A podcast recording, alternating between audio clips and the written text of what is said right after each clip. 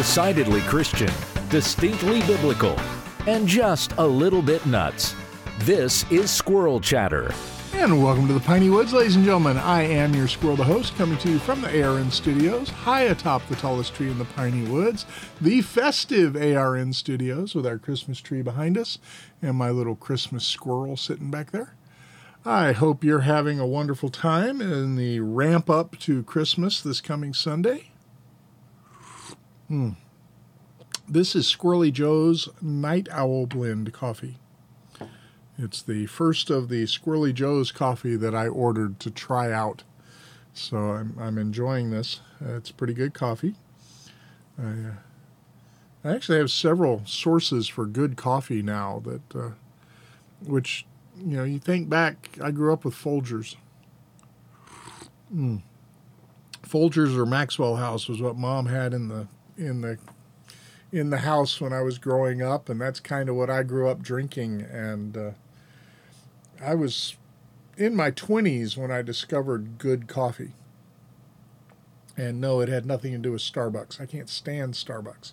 Starbucks is bitter, it tastes burnt. I have never liked Starbucks coffee.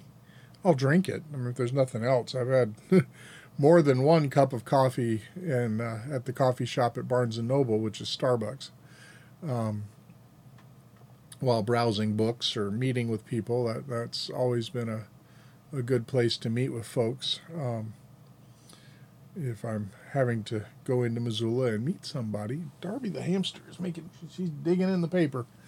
Who knows? She's digging in the paper. She's a happy hamster. All right. Well, today is Tuesday, December 20th, 2022. Tomorrow is the solstice. So that's the tomorrow will be the the longest night of the year or shortest day of the year, however you want to measure it. um, but that will be the solstice is tomorrow. Um, Let's see. This is Squirrel Chatter. We are a proud member of the Christian Podcast Community. You can head over to ChristianPodcastCommunity.org. Check out all the great curated podcasts that are over there, and uh, you're sure to find something worth listening to. And in addition to the audio podcast, which you can download um, on iTunes and Apple Podcast and Spotify and TuneIn and uh, just about anywhere you find podcasts, you can find Squirrel Chatter.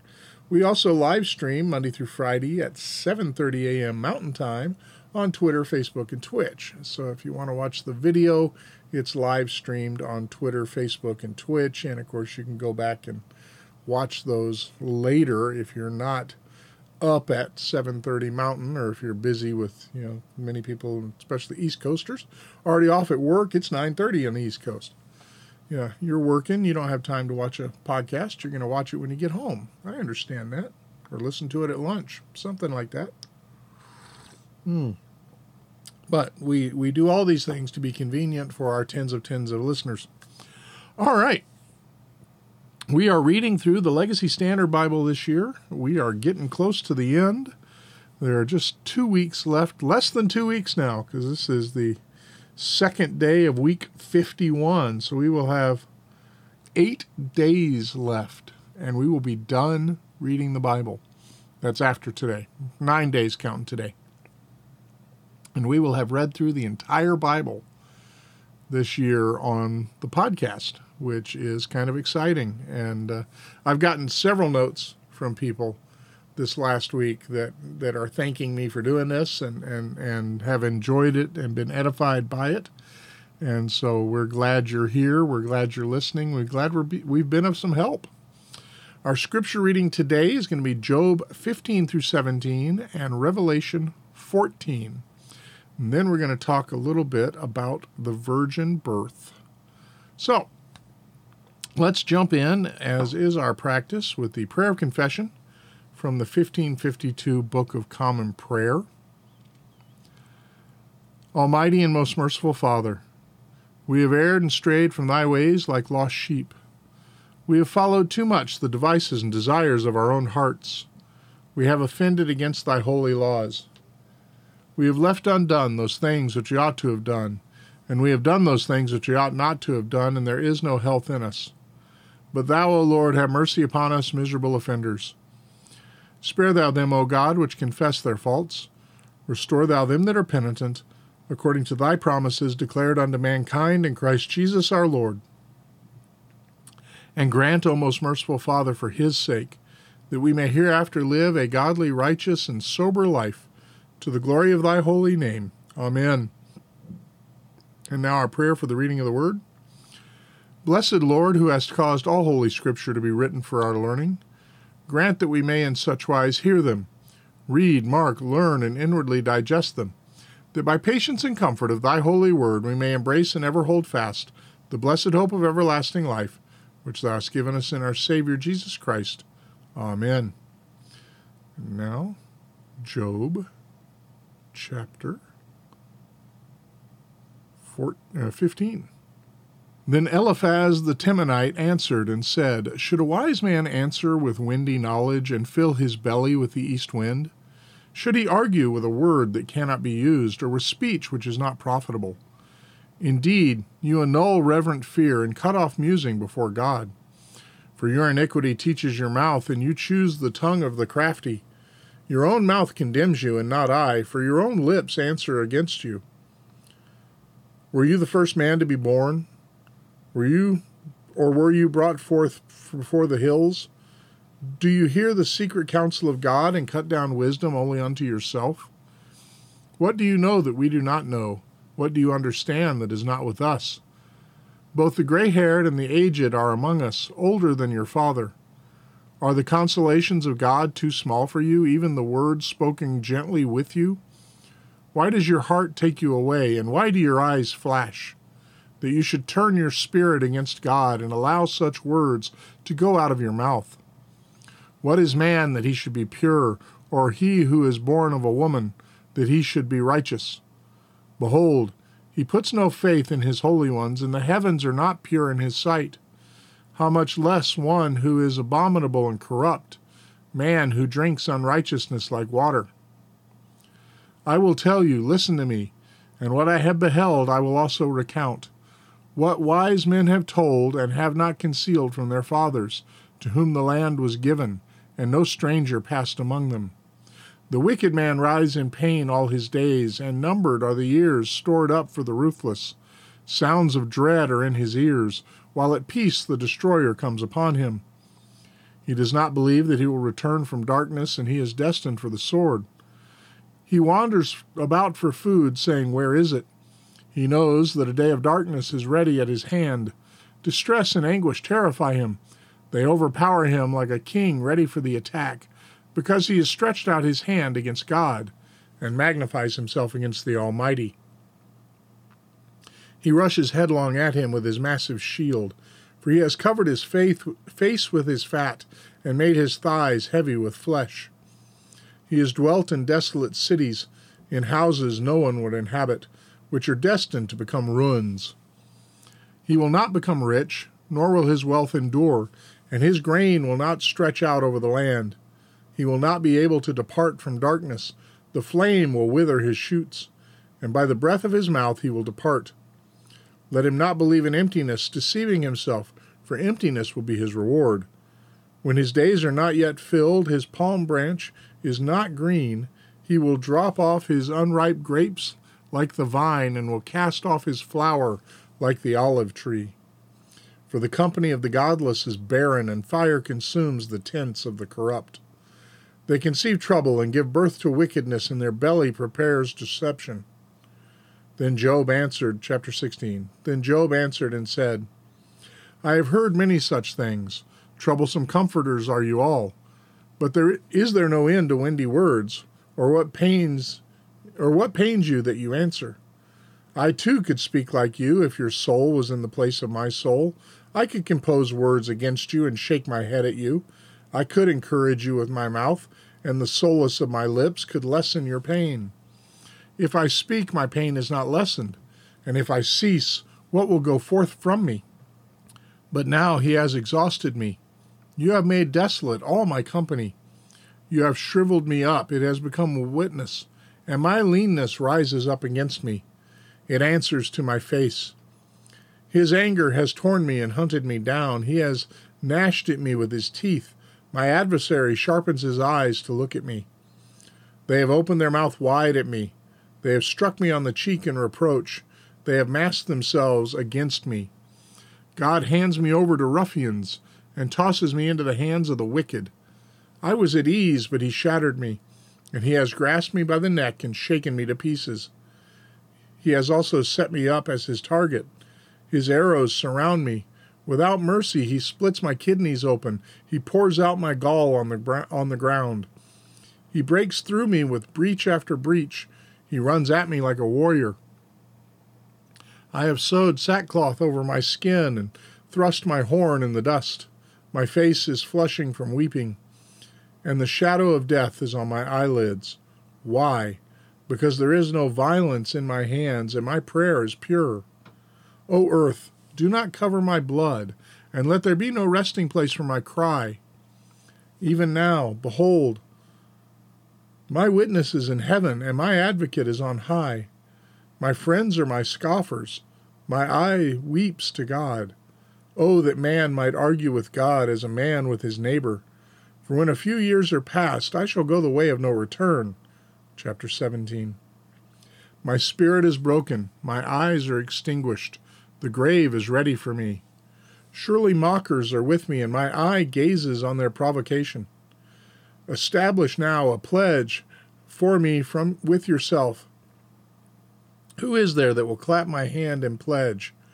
For you have hidden their heart from insight, therefore you will not exalt them.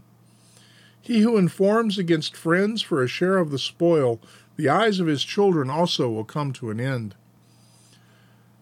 But he has made me a byword of the people, and I am one at whom men spit. My eye has also grown dim because of grief and all my members are as shadow. The upright will be appalled at this, and the innocent will stir himself against the godless. Nevertheless, the righteous will hold his way, and he who has clean hands will grow mightier and mightier. But come again, all of you now, for I do not find a wise man among you. My days are past, my plans are torn apart, even the wishes of my heart they make night into day, saying, The light is near in the presence of the darkness. If I hope for Sheol as my home, I will make my bed in the darkness. If I call to the pit, You are my father, to the worm, my mother and my sister, where now is my hope, and who beholds my hope? Will it go down with me to Sheol? Shall we together go down into the dust? Now, Revelation chapter 14. Then I looked, and behold, the Lamb was standing on Mount Zion, and with him 144,000, having his name and the name of his Father written on their foreheads. And I heard a voice from heaven, like the sound of many waters, and like the sound of loud thunder. And the voice which I heard was like the sound of harpists playing on their harps. And they sang a new song before the throne and before the four living creatures and the elders, and no one could learn that song except the 144,000 who had been purchased from the earth. These are the ones who are not defiled with women, for they are virgins. These are the ones who follow the Lamb wherever he goes. These have been purchased from among men as firstfruits to God and to the Lamb, and no lie was found in their mouth. They are blameless. Then I saw another angel flying in mid heaven, having an eternal gospel to proclaim to those who inhabit the earth, every nation and tribe and tongue and people. And he said with a loud voice, Fear God and give him glory, because the hour of his judgment has come. Worship him who made the heaven and the earth and the sea and the springs of water. And another angel, a second one following, saying, Fallen, fallen is Babylon the Great she who has made all the nations drink of the wine of the wrath of her sexual immorality. Then another angel, a third one, followed them, saying with a loud voice, If anyone worships the beast in his image, and receives the mark on his forehead or on his hand, and he also will drink of the wine of the wrath of God, which is mixed in full strength in the cup of his rage, and he will be tormented with fire and brimstone in the presence of the holy angels and in the presence of the Lamb and the smoke of their torment goes up forever and ever. They have no rest day and night, those who worship the beast in his image, and whoever receives the mark of his name. Here is the perseverance of the saints who keep the commandments of God and their faith in Jesus. And I heard a voice in he- voice from heaven saying, "Write, blessed are the dead who die in the Lord from now on." Yes, says the Spirit, so that they may rest from their labors, for their deeds follow with them. Then I looked, and behold, a white cloud, and sitting on the cloud was one like a son of man, having a golden crown on his head and a sharp sickle in his hand. And another angel came out of the sanctuary, crying out with a loud voice to him who sits on the cloud Put in your sickle and reap, for the hour to reap has come, because the harvest of the earth is ripe. Then he who sits on the cloud swung his sickle over the earth, and the earth was reaped. And another angel came out of the sanctuary which is in heaven, and he also had a sharp sickle. Then another angel, the one who has authority over fire, came out from the altar. And he called with a loud voice to him who had the sharp sickle, saying, Put in your sharp sickle, and gather the clusters from the vine of the earth, because her grapes are ripe. So the angel swung his sickle to the earth, and gathered the clusters from the vine of the earth, and threw them into the great winepress of the wrath of God. And the winepress was trodden outside the city, and blood came out from the winepress up to the horses' bridles, for a distance of a hundred and of one thousand six hundred stadia. Says the word of the Lord. Now the Apostles' Creed. I believe in God, the Father Almighty, maker of heaven and earth, and in Jesus Christ, his only Son, our Lord, who was conceived by the Holy Spirit, born of the Virgin Mary, suffered under Pontius Pilate, was crucified, dead, and buried. He descended into hell. The third day he rose again from the dead. He ascended into heaven, and sitteth on the right hand of God the Father Almighty. From thence he shall come to judge the quick and the dead. I believe in the Holy Ghost, the Holy Catholic Church, the communion of saints, the forgiveness of sins, the resurrection of the body, and the life everlasting. Amen. And now the collect for grace. O Lord, our heavenly Father, almighty and everlasting God, who hast safely brought us to the beginning of this day, defend us in the same with thy mighty power, and grant that this day we fall into no sin, neither run into any kind of danger, but that all our doings may be ordered by thy governance to do always that is righteous in thy sight, through Jesus Christ our Lord. Amen. All right. I wanted to talk a little bit about the virgin birth today. And I've got an article here that was published um, uh, on the Grace to You blog. It's an adaptation from a 1993 book that John MacArthur wrote called The Miracle of Christmas. And this is a small article on the importance of the virgin birth. Now, we all understand John MacArthur doesn't sit down and write blogs. John MacArthur doesn't use a computer. John MacArthur uses a fountain pen and paper to do his writing. And he doesn't even write books. John MacArthur writes sermons. He studies scripture and writes sermons. And then when he desires to put out a book on a subject, his editors, who work at Grace to You, go and find all of his sermons where he said something about the topic that he wants to write a book on. And they then collect and collate all of his sermon. All of his sermons are transcribed. You can download them from the web. Um, but they they go through and they they take they pull from all these transcriptions everything that John MacArthur said about this or that subject. So when this book on Christmas came out, they they had gone through everything that he had said up to that point about Christmas and went through it and put it in some sort of order and edited it and you know edited it for book form as opposed to sermon form. And john is involved in the process. Um, the editors work on the book and then they hand it to john. John goes through and makes any changes hands it back. The editors work on it again. And it's a it's a process that goes back and forth. And i'm i'm familiar with it not because i've ever edited any of john's work but i'm friends with those who have um, chiefly among them Phil Johnson, executive director of Grace to You, and John MacArthur's chief editor for the last 30 plus years. Um, and uh, Phil's son Jeremiah also edits for John, and, and there are others.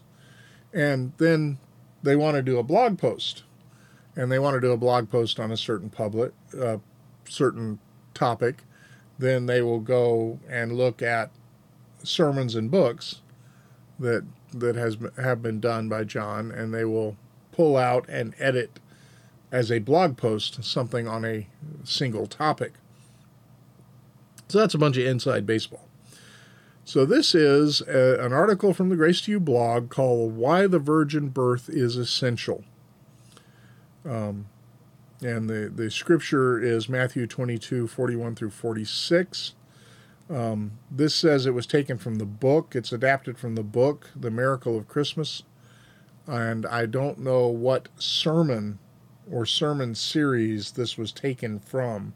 And there could be elements of multiple sermons that had been edited into that this chapter or this section of the book. It's not a long article. I read. You may be wondering why the virgin birth, of all the miracles in Scripture, is so frequently attacked. After all, if one can believe, say, that Moses parted the Red Sea, what's the big deal about a virgin birth? It certainly isn't a spectacular as spectacular a miracle. The scripture devotes relatively little space to describing it. Can it really be that important? Yes. The virgin birth is an underlying assumption in everything the Bible says about Jesus. To throw out the virgin birth is to reject Christ's deity the accuracy and authority of Scripture, and a host of other related doctrines central to the Christian faith. No issue is more important than the virgin birth to our understanding of who Jesus is. If we deny that Jesus is God, we have denied the very essence of Christianity. Everything else the Bible teaches about Christ hinges on the truth we celebrate at Christmas that Jesus is God in human flesh.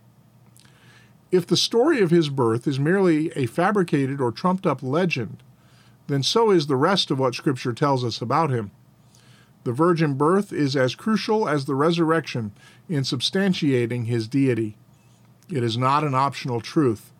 Anyone who rejects Christ's deity rejects Christ absolutely, even if he pretends otherwise.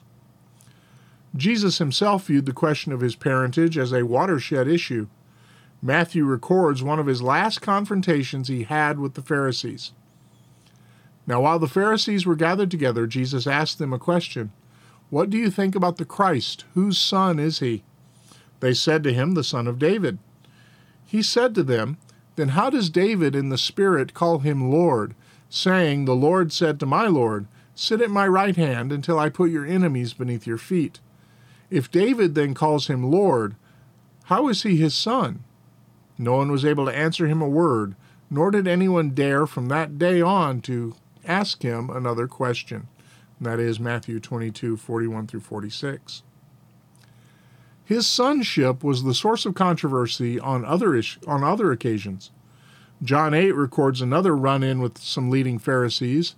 They told Jesus, We were not born of fornication. We have one Father, God. That's John 8 41 we were not born of fornication is a not so subtle jab at Jesus. They implied that he was born illegitimately. They twisted the whole point of his miraculous birth to make him an illegitimate child. They even said later in verse 48, Do we, do we not say rightly that you are a Samaritan and have a demon? The fact is, there is a direct parallel between these Pharisees and modern religious leaders who hint that the virgin birth is unimportant or a fable. They ch- the, their challenges grow out of unbelief in Jesus Christ. They're the expression of sinful, unregenerate hearts. Contrast their response with that of Peter. Matthew 16, 13 through 17 records this exchange between Jesus and his disciples. Again, his sonship is the issue. Now, when Jesus came into the district of Caesarea Philippi, he was asking his disciples, who do the people say that the Son of Man is? And they said, Some say John the Baptist, and others Elijah, but still others Jeremiah or one of the prophets. He said to them, But who do you say that I am? Simon Peter answered, You are the Christ, the Son of the living God. And Jesus said to him, Blessed are you, Simon Barjona, because flesh and blood did not reveal this to you, but my Father who is in heaven. Notice that the answers proposed by the populace were human ones. They had concluded Jesus was either John the Baptist, Elijah, Jeremiah, or one of the prophets. They had not yet grasped the truth of his deity. They assumed he was just a man. Simon Peter's response was different. He understood that Jesus was more than a human Messiah, more than an anointed prophet, more than a son of David. He was the Son of the living God. Peter knew because God had revealed to him, Matthew 16, 17. Flesh and blood cannot reach into that reach that conclusion. Science, philosophy, and human religion cannot explain who Jesus is. Their adherents will inevitably conclude that he is a great teacher, a great moral example, or even a great prophet of God, but they all miss the fact that he is the Son of the living God. That's why the virgin birth is so important. For Jesus to be God, he must be born of God. Joseph, a man, and Mary, a woman, cannot produce God. God cannot be born into this world by natural human processes. There's no way he could be God apart from being conceived by God. At this time of year, believers shouldn't merely celebrate the birth of Christ. Christmas is an opportunity to celebrate every aspect of Christ's life his humble incarnation, his transformative ministry, his righteous example, and ultimately his sacrificial death. But none of that matters if we don't believe God's word is accurate about his son's parentage.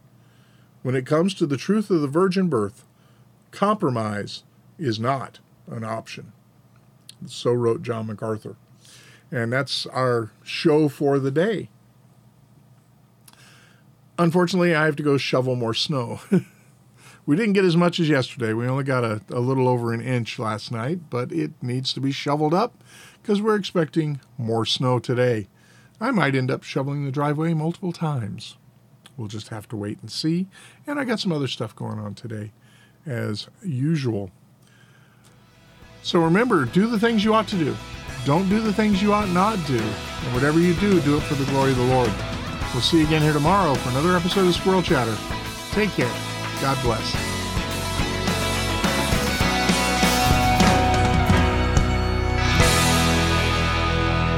Squirrel Chatter is recorded in front of a live studio hamster.